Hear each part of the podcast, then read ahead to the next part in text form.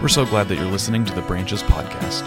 If you're in the Houston area, we'd love to see you in person at 11 a.m. on Sunday mornings. For more information, go to brancheshtx.org. We hope this message helps you draw closer to God and that you hear the good news that you belong. Thanks for listening.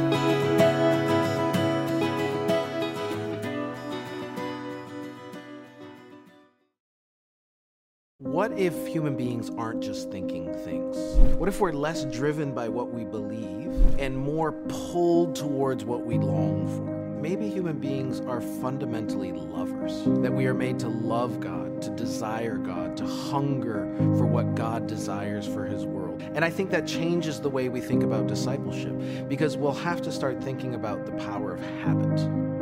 The things that we do are also doing something to us. Friends, again, I just want to welcome you here to Branches. If we haven't met before, my name is Colin. I'm the pastor here, and, and Carrie and I are just so grateful for your presence. I want to ask you uh, to take a moment to check in, to let us know you're here, especially if it's your first or second time here. We want to connect with you and welcome you to this community, let you know what's going on in the life of Branches, and especially like with the blessing of the backpacks. I mean, that's like a, a marking point of this fall coming where a lot of things are going on in our community, and we're so, so excited about what's going on. So if you will take a moment to check in and let us know that you're here today. We're so, so grateful for your presence. Before uh, the sermon today, I just want to just offer a word of celebration just for our community. Uh, as you know, many of you may know, our first birthday as a community at Branches is we're going to celebrate it on September 17th, and we're so, so excited about that as a community. Uh, last week, we were just overwhelmed and overjoyed with folks showing up to church uh, last Sunday, and so we were like, okay, let's put out all the chairs. And it was a good decision because people are sitting in them, which is awesome. And so I got a Facebook memory this morning, and before we had our official launch, we had two preview services on Sunday morning just to kind of stress test the Sunday morning. Like, what would it be like to have worship at Branches on Sunday morning? And a year ago today was our very first uh, preview service. And so uh, we're so excited about that. I, I looked up the numbers, and it was like 75 people. And then look, look at us now. So, really, really exciting. So, thank you for being here today. I just wanted to celebrate that. Uh, thank you guys. Yeah. And again, just want to draw your attention to these cards. That is really important that something we do as a community is pray together, and particularly for all those students, all those faces you saw up here, and the teachers and the administrators. Um, just want to let you know that we'll, we'll, be in prayer for you and, and uh, we care for you. So, as we've been talking about for the past couple of weeks for this book uh, and this idea, you are what you love, really the center point, as you heard it on that bumper video, is uh, our desires, what we love, what we care about, is what drives us. And so we've been kind of exploring that idea. How do we assess that? Last week we talked about how really the, the end goal, what we, what we want to become as a person of love, that God is this initiating God, and through God's love, we become people of love. And so that's really how we train ourselves. We all center ourselves back on this idea of a God who is love. And we talked about how love is embarrassing and sacrificial and, and self giving. And so we want to be people like that. And that's how we identify what we love by our action, it kind of points backward to the, the center point of our heart. It's not just our ideas or our opinions or what we think, but from those, they drop down into our heart, and then it motivates us to do things. It motivates us to care for one another. It motivates us to celebrate certain things and not celebrate other things. It motivates us to be in community. It motivates us to care for students in our city and the schools around us. It motivates us. It changes what we do. As James Smith says, the things we do are doing something to us. And I think one of the, the clear places we, we find ourselves being changed and, and what we do is being changed by uh, then changing again what we do and forming us and shaping us into the people that we're supposed to become is through our families. And I'd say families, like really broadly, like chosen and unchosen. Families that we put ourselves in and families that we just ended up in. This past week, I uh, celebrated my dad, his, his 70th birthday. Uh, so really excited for my dad's 70th birthday, and I surprised him. And and I when I go back to to visit my dad, and my sisters are there, we kind of fall back into the way we were when we all used to live together. Um, and some of that my dad loves, and some of that my dad does not love as much. uh, but you're changed. We're, we're, changed by the families that we're in, and it, and it motivates us. And, and on Wednesday, when I was Ubering to the airport in the morning, I met this Uber driver uh, and uh, he had a lot of motivations. and a lot of opinions too. You know, on the Uber app, you can click like, I prefer not to talk. I wish I had. uh, and he was, I have to say, he was very, very nice. But it was 6:30 in the morning, uh, and he was a talker. Uh, but very, again, sincerely, very, very nice. But uh, he's from the Dominican Republic, and I've never been there, but I've always wanted to go. So he was telling me all about it, and that was really great. And he was asking me about my my life and what I was up to and what I did for a living, which um, I've shared this before, that can take a bad turn really quickly. Luckily, we were very chill, it was very nice. He did give me a book uh, that he wanted me to read, which is also very kind. Uh, and as long as the conversation he had with me, I mean, like, big, thick book. So, uh, anyway, on this Uber drive, just it got kind of quiet. It was a little awkward. I was tired. I was still kind of waking up. Uh, he said, I like my male customers. And I was like, oh no, it's about to get weird in here. Uh, he's like, I love my male customers. And I was like, oh, what do you mean? And, and he said, well, you know, female customers, they always find something to complain about. And they never tip me. And they never give me a good review. And he told me some stories, and like, they're never nice to me. And so that's why like, you know, the, the male customers, they like to talk to me. I'm like, you like to talk to them, you know? Uh, and so he was telling me, and it was just on and on and on and on. and luckily, we were very close to the airport, but this was kind of his parting word to me. Like, he loved his male customers, female customers, not so much. Like, there must be something going on. Well, then he was telling me all about his daughter. His daughter still lives in the Dominican Republic, and uh, his, his ex wife is there too and cares for their daughter. And then he was telling me about his daughter. He showed me a picture, so cute. And he was like, You know, and me and her mom, we don't get along. She always wants to argue with me about stuff. And she always complains. And she doesn't really like me, and on and on and on. And I just was like, my dude, maybe when you have a female customer, you're thinking about her. like the same complaints he had about his female customers, he had about his ex wife. But I, you know, I'm just the passenger. I'm not going to say that sort of thing to somebody, a stranger, of course, and I'm, I did not really have an opportunity to even say anything. Uh, but I was just like, in one of those situations where, like, can you, can you not see what you're saying? Can you not see, like, maybe that you have this, this picture, this image of your female customers that it maybe is coming from somewhere else? Maybe you like begin with that assumption, and so then you just assume that they're going to be rude and they're going to complain and they're not going to give you a good review and then they're not going to give you a tip. And so you treat them poorly, and then they don't give you a good review or a tip.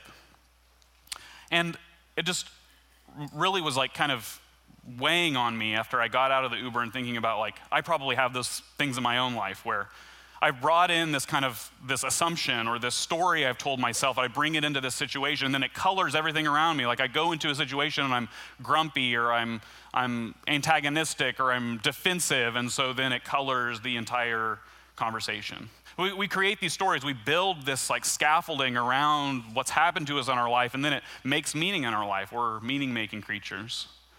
I heard this story this week about imagine if you were sitting on a park bench and a man came up to you and he said, Do you know that this one species of duck, its Latin name is Histrionicus histrionicus? And that's all he said, and he walked away you would have to then come up with a story about why he said that to you. And there's a few different options. Maybe he was just kind and a little weird, and he just wanted to share a fun fact with a stranger on a bench. Maybe worse, maybe he was crazy, and you'd feel some empathy for him and care for him that he just blurts out these things. I looked it up. This is an actual Latin name for a duck. Uh, maybe, maybe he uh, is a spy, and he's giving you the code word that one might mean you're a little crazy. Uh, maybe he was looking up ducks in the library and he met the librarian and you really looked like the librarian. And so he thought you were the librarian and so he told you that fact. See, like, and we can come up with these stories really, really quickly, and it's actually a, a, really bad tendency that humans have to make up these stories way quicker than we're able to actually gather information for why somebody would behave in a certain way. I say all this to say that really that's at the root of Proverbs, we're reading from today. It taps into this idea that we're meaning making creatures. That we have these things happen to us. We have life experiences, and maybe we don't have all the data, but we have enough data that we start to draw a picture around it. Well, maybe that person acted a certain way because they don't like me, Maybe the Uber driver was rude to me because of my gender. Maybe that person gave that person a gift and didn't give me a gift because they don't like me. Or maybe it was because they didn't know it was my birthday. We can very quickly make meaning around the data points of our lives, the data points of our life experience. And really, at the foundation of Proverbs, and not just Proverbs, but all of this collection we call the wisdom literature in the Bible, is this, this fact, this reality that, that we make meaning of our lives for good or for bad, right or wrong, accurate or inaccurate. It's just kind of this tendency we have. I got to come up with a story, a narrative, a structure around this to make it make sense. So in Ecclesiastes, you know, uh, the, the story that, that is at the root of Ecclesiastes is, you know, all, all this stuff is going to happen to you, and, and really, um, it doesn't really matter. So just eat, drink, and be merry. Enjoy yourself. That's the story you should tell yourself. The data points are random, so just enjoy it while you have it. Uh, Song of Solomon has a particular story and it's a blessing in the backpack Sunday. So that's uh, at home conversation. But there's a story around it. or the Psalms, even, they have some of this wisdom too. There's a path of the righteous and a path of the wicked. That's a, a story we tell to make, make sense of the data points in our lives. Then the Proverbs, and I have to say this, I have to confess, the, the Proverbs are a, a story that I really was cynical about at first, that, that it wants to be really ordered that if you do good things, good things will happen to you. If you do bad things, bad things will happen to you. And it's just like step by step by step, life is really ordered. And the data points, there's a reason behind them. We know from personal experience that's not always true. Like some of the worst things happen to the best people, and some of the best things happen to the worst people in our estimation. But that story, that idea, that structure is at the root of the Proverbs. And so there's one particular proverb, there's one, one piece of these kind of sayings that are attributed to King Solomon that I think really uh, strike at the heart of this idea of we are what we love and the story that we tell about ourselves. And it's just three verses in Proverbs chapter 4, starting in verse 21. So, just a little bit of context. Uh, the, the author, the writer, the speaker of the Proverbs is saying, Pay attention to all these lessons I'm giving you. Don't let them out of your sight. So it starts in verse 21. Do not let them, these words, these sayings, out of your sight. Keep them within your heart, for they are life to those who find them and health to one's whole body. Above all else, guard your heart. Above all else, guard your heart, for everything you do flows from it. Friends, this is the word of God for us, the people of God. Thanks be to God for the author of the Proverbs, the heart is not just the thing that pumps our blood, and it's not just the seat of our emotions, but it's the seat of our motivation. That's what we've been talking about for the past few weeks. It's the, the seat of the things that we do in the world, how we react and how we respond. And in fact, one of the binding metaphors for the heart in Proverbs is your home. The instructions that the author of the Proverbs gives to the hearer, often referred to as his children, is this is how you have a good home. And it's not just like the Western American, like domestic life home, but it's like your, your center, your, your way of life, where you, where you retreat to, where you go to, where you center yourself. So it could like literally mean your house, mean your home, the place where you share time and life with your family. It could also just mean your interior home where is your home on the inside? When the circumstances are wild around you, and for sure the readers and hearers of the Proverbs would have lived in some crazy circumstances, the, the question of your heart and then this uh, advice to guard your heart would be what's happening on the inside when things are crazy on the outside? And so then he just says it straight up. This is his, his kind of conclusion in these words. Don't let these words out of your sight. Keep them within your heart. They are life. They're not just helpful for life, they are themselves life to the whole body. And above all else, guard your heart. Protect is kind of the, the connotation there. For everything you do flows from it. Notice he doesn't divide between, well, from your mind, these things come, and from your body, these things come, and from your spirit, these, came, these things come. But he says, from your heart, all things, all things you speak and do and believe, those things come. It's this ordered way of life that the author of the Proverbs shares with us. And all over the Proverbs is very like determinative, like simple, uh, simplistic, I'd say, kind of right or wrong, black or white statements that from the heart all things flow is one of them. And so when we think about this idea of, okay, if we want to guard our heart, and if our heart is our home, our interior life, the, the center, our refuge, where we go to retreat, when the circumstances around us are wild and crazy, where we go to get away from all that, where we go on the inside to find peace and solace, how do we, how do we then, from this imperative, guard our heart? I think it's a pairing of a few different things. First, guarding your heart, protecting your heart, isn't just managing your emotions. Guarding your heart is not just telling yourself, okay, be nice. But as the author of the proverb says, it's to keep your heart in sight, to be aware of it, to look inward and be reflective and focus on what is my motivation. And when you do something that seems out of character, wonder why you did it. And when you do thing, something that then you're really proud of, wonder where that came from. Remember, keep it in sight. One of my, I've been spending all this past week with my family. I'm reminded of the kind of sayings that my family would say over and over again. One of which is, remember who you are, which in my mind was either a an encouragement, like before I went off to college, my dad telling me, remember who you are. And then also words given when punishment was given. that when I did something wrong or when I stepped out of line or I said something I shouldn't have, my dad would say, and even just imagining the voice is terrifying remember who you are. Like, this ain't you. this isn't who you're supposed to be. And I think also carried with it, like, you know, we're Bagbies. Bagbies don't do this and that. And a my teenage Colin would say, well, this Bagby does, you know, like defiant.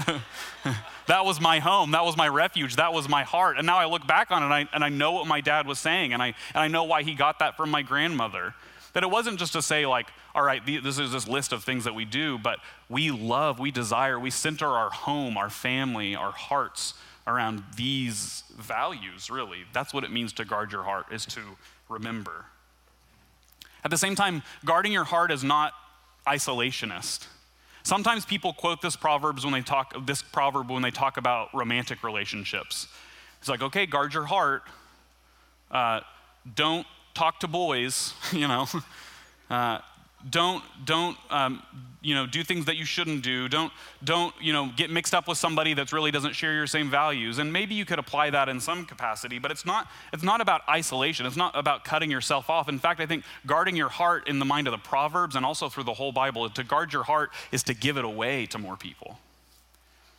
That you guard the love that god gives you by multiplying it that you guard your love, not by being, as we're kind of taught to implicitly, to set ourselves aside and go it alone and do things alone, but to be in community. And we guard our hearts collectively as a people, as a community, as a church. You don't guard your heart alone. And it's not defensive either. Guarding your heart is not like, okay, and every moment I'm going to walk on eggshells around my emotions about my desires, about what I want, about what I love. It's not defensive, but again, it's about reminding ourselves about who God says we are. Uh, we learned the word liturgy last week if it was unfamiliar to you. So we'll just like pile it on. Here's another church word we can learn together is this word catechesis. Any, any Roman Catholics in the house know catechesis. And I, there's one thing I wish the Methodist family had more of. And we do have some of it, but it's not as serious. In our Catholic friends' uh, lives, it's more serious. In some Presbyterian churches, catechesis is the ordered way of learning the Christian faith. And it's usually by these premises that you either raise a question or you say something just straight out about who God is, the way the world is, the state of humanity, who Jesus is, what Jesus has done. And it's kind of step by step through the whole story of Scripture. It's kind of rehearsing the story. I had a professor, Tom Long, who he was in a small Presbyterian church growing up, and uh, they would do catechesis in Sunday school. And he would ask the question, and then the children would give the response. And the first question, and again, like I remember my dad saying, remember who you are, encouraging or not so encouraging, uh, is the first question was, who made you? And I can't remember her name, but he said his Sunday school teacher was like the meanest woman in the world. and so, who made you was like with a, a, pointed, direct, sharp finger and a scowl on her face. And he would, she would say, Who made you?